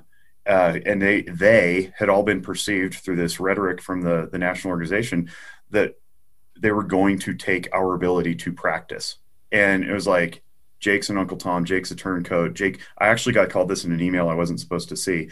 Um, I was called unethical and damaging to the profession, and that'll that'll ring in my head forever because it was like it was it was startling and it was somebody I respected and it was heartbreaking and it was very sad and and so I get that a hundred percent my question now is because of we missed shot and we missed all the shows because of covid and now we find ourselves in this even more divided polarized isolated siloed country my question is and I thank you for pointing out that it's not the the industry people who who do this for a living it's like it's the townies who are like all all you know internet warriors um but do we think it's going to be worse next time around? Is it going to be more pigeonholed? Yes. All right. Absolutely. And, Probably. And, and I think you're seeing, right? I mean, we have a couple of things going on, right? We have two congresswomen who I think aren't helping. Correct. Um, Agreed. And, and, I just, I'm sorry, I don't think they're helping. And, and, and I think that that sort of quote our side, right, needs to stop, you know, own goaling ourselves. Um, I think that uh, it's going to be more pigeonholed. I think that there's a lot of people who didn't get what they wanted out of this in our industry. Um, I think there's a lot of people who placed bets that, you know, didn't work out the way they thought. Um, I think there's a lot of people in the United States writ large who's have had a horrendous year. Right, we're right about it a year of this. Right, we're we're like what four days in, in a year. Um, this is a this has been a crap year for a lot of people and that doesn't speak well to what is this going to be like i think it's going to be harder um, and i just think it means that the people in the industry like us who do the work kind of not not from that perspective have more work to do um, but you know but i, I want to talk to something ed said earlier no, no offense to kind of the the right but i don't exist in this industry to make the right wing happy I exist in this industry to fight for Second Amendment rights, and my voice is for the people on the left who aren't otherwise heard. And and that's what the Liberal Gun Club is here for. That's why Ed and I are here. And and so I'd really love if everybody on the right joined in and gave me a ton of support, but if they're not going to, that's not going to stop what I do. I have a that's a great segue because I wanted to address this uh, eight-ish new million million new gun owners that uh, some statistics have uh, tossed out. The, the there are other people saying this, but I'm going to give you credit to to Argo and to Randy for really like making me and Mike want to take this on. It's the idea that there's a whole bunch of people who don't know where they fit, and it's set aside the, what the, the the broader meaning of the Great Reset is, but is is it us now? Is it our time to take all of the disenfranchised and and that will probably be right and left who are like reconsidering a lot of their positioning on this issue and go hey look i know forget what you think about the old industries and the old leaders and the old organizations. They're still relevant they're still there they're still doing their thing but we're going to be the new home whatever that looks like. It may not have to be a brand or a label or a flag but like this collection of people is somebody where you can you can reasonably stake your identity and your and your firearms ownership um, desires and know that you'll be welcomed and housed. Like is is this where we're going like is it is it going to be like okay i'm I'm not saying everybody needs to give up their memberships and anything, but like maybe this is a new way and we just need to be louder about it. We need to be more vocal. We need to, to do all the emotionally pinging things that kind of fly in the face of everything I, I try to represent as a human being, as a clinician. But like, do we need to start flipping that switch and be like, hey, all you guys out there who think you don't have a place to hang out, come follow us. And it's one of these labels that's or logos that's on a screen. like, like is that is that where we're I, headed? well, I, our membership has tripled um, Good. At least. And our our training requests. So we, we, we run trainings, and I think it. Uh, I'm going to screw this up, so Eric will correct me after I'm done. I think 30 states, um, and the the training requests are up orders of magnitude, like thousand percent. Like we, we, we can't do them all. Numbers. We cannot keep up you know, and we've got a, a fair number of, uh, well, okay, so all things considered, we thought we had a fair number of people that were, uh, you know, in our instructor corps, and we we can't keep up. So, is there a is there a hunger out there? Yeah. Which logo is going to get it? I don't know. Uh, we got a few of them. Uh, it feels like we're going to get a few more, and you know, it, I think there is definitely a thirst for. I need a place to be and to ask these questions. And a lot of these new folks are not what we would call uh, your traditional uh, prior to maybe 2019 gun owner. Um, they're they're they're just different. I I've been teaching classes uh, in downtown Boston at a range that's been friendly to us, and on those Sundays when I'm going in to teach class, me and my students are the only white people there.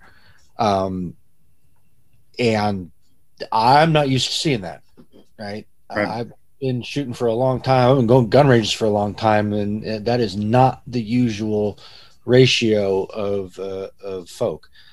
Um, so there's there's a lot of that, and there's a lot of that for a lot of reasons. So I think the you know the the what logo gets the followers is going to kind of depend on who the person is that's looking. Um, and there's a there's some there's some options out there if you're not middle aged and white, and and we aren't. we by and by and large are not the top choice. yeah. yeah.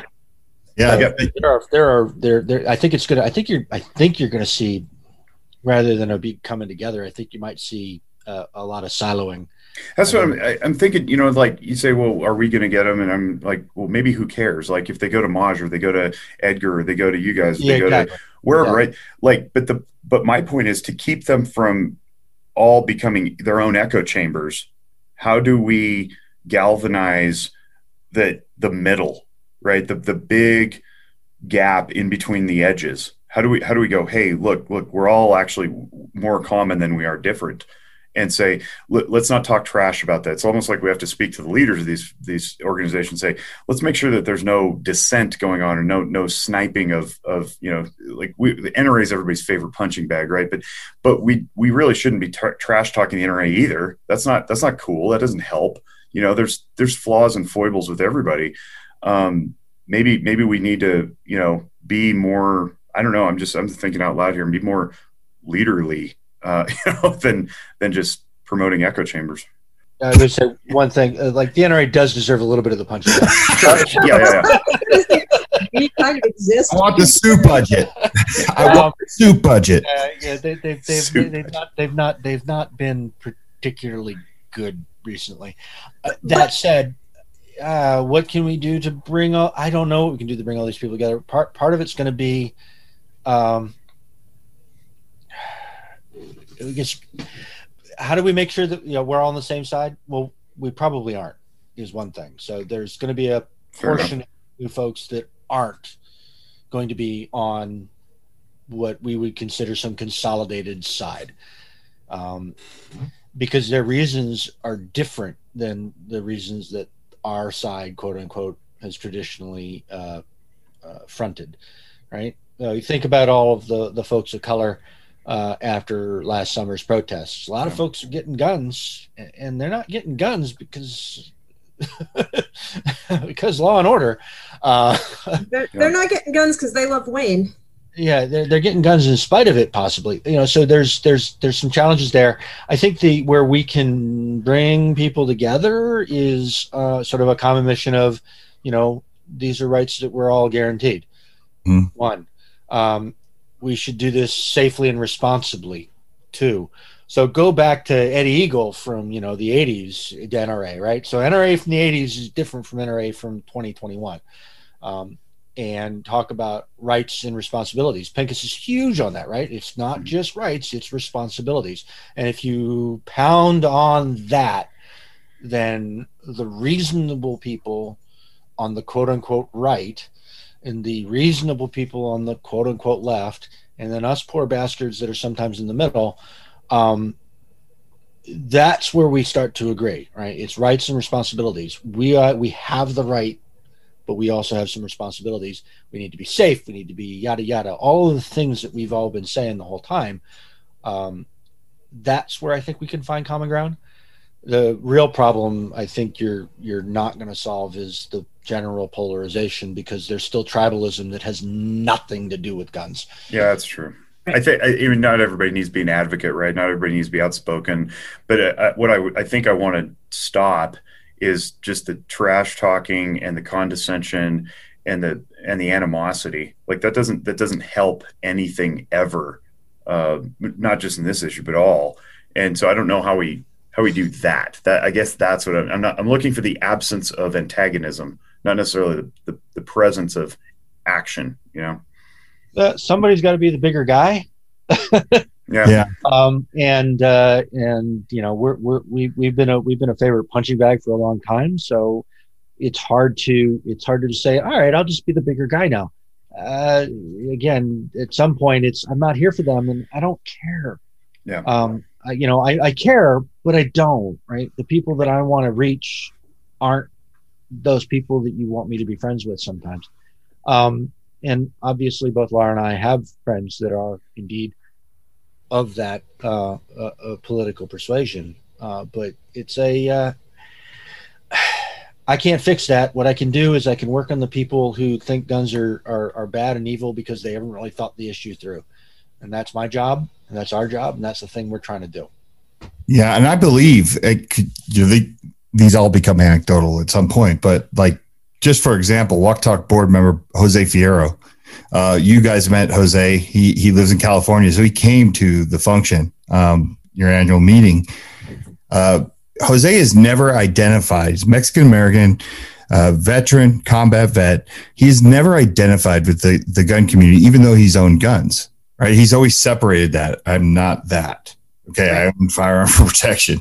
Uh, the when he found out I was speaking and and I said, "Hey, you're going to come to this thing," he he went immediately to the website to educate himself uh, about you know what you guys believe, which I think everybody should do. I think everybody should do that. I think they should go to the websites of people that they don't like or they think they don't like. So if you're going to talk about like BLM, go to their website at least and read through the information that right. is there, right? Don't just regurgitate something from an echo chamber or whatever, you know. Uh, but but I watched it happen. I watched Jose literally go. These are the people I identify with. Like so, I think you guys can be a big player in this new wave. We're going to need you out there. Um, because once again, like it, I had this conversation with Colion Noir once, and, and it was like we try to bring in so many people into the um, into the community and then all of a sudden they go through the comments section and they're like nope can't do it. Can't I, i'm sorry. I, I don't understand you people. And it's like yeah come on man. Like it's not us. It's it's in the comments. You know what i mean? And but you have to be there to uh to pick up the you know to give people a place where they feel welcome and they can identify with it. You know jake one of the things that i, I think would help talking about this is, is I've had conversations with people in the industry over the past couple of months. To the extent that, that organizations in the industry are going to double down with going to only one side, that's going to be a problem. And those organizations are going to lose these 8 million people. And, and this idea that these eight, or I actually think it's probably more like 12 million people that have come in as new owners are somehow suddenly going to vote for the Republican side because they own guns is ridiculous. Yep. I mean, that's just not going to happen. And if that is your starting point of where you think is going to happen, you've already lost. That's not going to happen. That's not going to happen. We know that's not going to happen from our own membership, but we also know that's not going to happen just because that's not how people work. And and are you going to see people exerting some pressure in a way? Sure, but but we need to talk about look, we're going to have to realign with what the reality is. And we can all agree that we're going to fight about laws, but maybe we're not going to fight about people. Great. You know, and I, I think that's important um, and, and to look at that. And hey, look, I'll be there all day long fighting with you about laws. But to the extent you want people that I care about dead or disenfranchised, or you're going to tell me I'm not an American or I'm your enemy because I'm not on your political side, you and I are not going to work together. Right. Well, and that does it for our podcast. you guys have been great. and I just realized it's, it's Yeah, we're, pushing- we're, We we're, way, dinner time. material. we're way past time. I'm, I'm late for my I'm late for a book club. Um, is it a liberal book club? actually, it Fun is. book club. Yeah, is. We've, we've been we running have a- book club.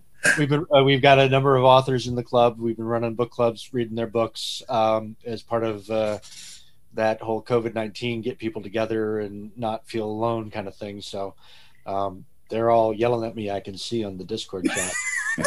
That's really Well- great. That's super cool. you know, I I guess we can wrap it up, Jake. I always ask one question of every guest, and I want to ask it to both of you. How do you tend to your mental health, especially when you're called all kinds of shit? How do you tend to your mental health? Uh, yeah, I got a lot of people that I can talk to about it. I, I, I have a community. I have multiple communities. I, I, I mean, I go back to this word all the time, but community is the most important thing you can do for your mental health. Find a community of people that you care about, who care about you, that have similar interests to you. That, you know, the comments don't really bother me now. I, I mean, the comments that bother me are the ones that I think are people who might actually put me in danger. Um, other than that, I really don't care because, again, I don't do this for them and so that's kind of my mental health i mean honestly it, it takes a while to get there but but i'm i'm there with that but but for covid and for all the other things and for the hard days and the exhaustion of going to shot show and, and grpc and things like that um i have community and i have i have the people in the lgc i have ed and and our other members who we talk every day. I mean we literally talk like you and jake we talk every day. Sometimes at six in the morning you know i mean like we we have we're colleagues, we're friends, we work together, we have common things that we care about, and I think that that's the most important thing we can do is find that. Yeah, and that that uh, so I I- if if somebody does something dumb or somebody says something dumb, it's always a did you see that dumb thing? and uh, we we get, to, we get to vent about it. Um, we, we, we vent, uh, and you know, is the last year has been interesting, uh, and we've made some intentional uh, advancements in our sort of social media presence and whatnot because we knew the membership might want to be able to vent too. Um, Hmm. So, you know, we've got, you know, a Discord server, which I didn't think I'd ever use that phrase ever in my life.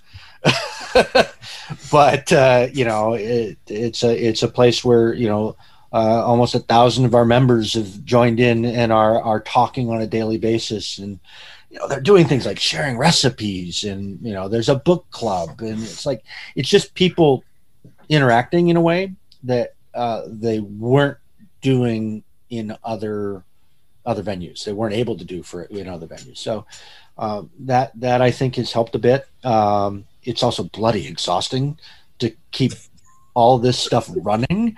Yeah. Uh, so what do I do for my mental health? I take Wednesdays off, baby. I take a day off, and if you know Lara really wants me to talk on a Saturday, she's got to have a really damn good agenda for it. Uh, Yeah, I, I, I made them have a, a board meeting and it was on a Saturday and I was like, Are you serious? And I was like, Yes, because we actually have to do this. So It it's is gotta a be real good. It's got to be a real good reason. But I take that you take that you take time off, and then on Sundays I go to the range, and you know there's nothing quite like recoil therapy. That's awesome. awesome. Thank you both. How, how do people get a hold of you? I, I, I think people need to go to the site. I think Yep. people need to follow you on on social media. How do they how do they do that? You follow us at at the Liberal Gun Club. Uh, you go to our website, theliberalgunclub.com. Um, you find us on Facebook. Uh, I believe it's just the Liberal Gun, or no, no, just Liberal Gun Club as the Facebook URL. Yep. Um, you know, we're uh, don't don't try to don't try to tag me on Twitter because nobody's reading the Twitter feeds. um, because we're we're old and we don't get technology. No, I'm kidding. Uh, it, uh, Twitter's uh, our least. Uh, no, no, it's not our least favorite. Instagram's our least favorite way of replying to people. Uh, but we're we're we're we're on all of those places. Um, every Tuesday night when we do our live streams, you'll find us on Twitch. I mean, we're everywhere. We, or at least we Oh, wow. to be. So um, I think all of that's linked on the website. Uh, if they absolutely need to get a hold of one of us, there's a lovely little contact form with a drop down. What do you want to talk about? If you're press, you pick one option. If you want training, you pick another option, um, and then it all routes to the right people. Uh, so the website's the best place to start, and then all the other social media outlets are the other other ways to do it. Yeah, you can message us through Facebook too. There's there's if you wanted there's a link on Facebook to message the club. One of us will get back to you. Um, you know, if you have questions, uh, there's a big about us page on the website that talks about all this. There's a root cause mitigation page. It's you just click it, it pops out. You can see all the, the stuff we've talked about about what are our philosophies, how do we do this. Um, there's what we call original content, um, which are our blog posts that we've written. You can see kind of how people in the club. We, it, there's lots of stuff talking about our lobbying. There's lots of stuff talking about kind of our positions on on social issues. Um, there's lots of things just talking about guns. I have one last question before we wrap up. What if somebody wants to start a chapter in a state where you don't have one? You uh, there's a that that same contact form has Okay. a drop down. Right Uh, on. so uh, we're uh, I want to say 35 formal chapters. Uh, they need five members that are that are in good standing, um, and they need to meet. Uh, and obviously, with COVID, that meeting can be virtual. Uh, and they just drop us a line, say, "Hey, I got five people," or drop us a line, say, "I, I want to meet four other people." and we make that happen. So for the folks that are in states that we may not have a formal chapter, um, the and I can't think of which one I, I would name a state, but I would almost certainly be wrong. Um, you you drop you drop a line, and chances are good then if you drop that line, we already have a chapter. Now in the big states like California, there's uh, sort of that's a huge piece of geography they've actually bifurcated themselves into Northern California and Southern California chapters. It's still one chapter, but they've got sort of sub sub things going on. Likewise in Texas um, and some of the other larger states. Uh, so yeah, drop us a line on the on the website is the best way to get us. And you don't. Go ahead. I was going to say, if you want training, there's a there's a particular contact form for training. It's right on the training page, and we'll get back to you and, and find you somebody if we've got somebody close enough. And you and you don't. And I'm not being cheeky or glib when I say this. There's there's no like form screening tool, something that says you have to be liberal to join the, the liberal gun club. Okay. There isn't, but you'll find out very quickly if you're the right fit. Um, and so will your peers. Um, so have not be an asshole. Yeah, yeah. I, I, I my, my, my rule is don't pee on the rug. Um, so if you don't pee on the rug, and you can convince four other other erstwhile liberals to join you in your quest, uh, then you too can have a chapter. Um, so Awesome. I really appreciate it. Thank you guys uh, a ton for carving out the time and um, for all the work that you do. It's, it's very impressive. It's very bold. It's courageous. It's um, it's necessary, and I, for one, am so appreciative of what you're doing. It, it, it warms my heart um, because I think we need a, more positivity in this realm, not more bitterness and division. So appreciate it. Thank you, Ed Gardner and Lara Smith, for joining us on the Guns and Mental Health podcast. Uh, on behalf of our Walk the Talk family, on behalf of Armscor, which makes this podcast possible, check out armscor.com if you wish. A R M S C O R. Uh, give them a shout. Tell them thanks for making it happen. Uh, we wish you well. We wish you all great mental wellness, and we'll catch you next time. Bye bye.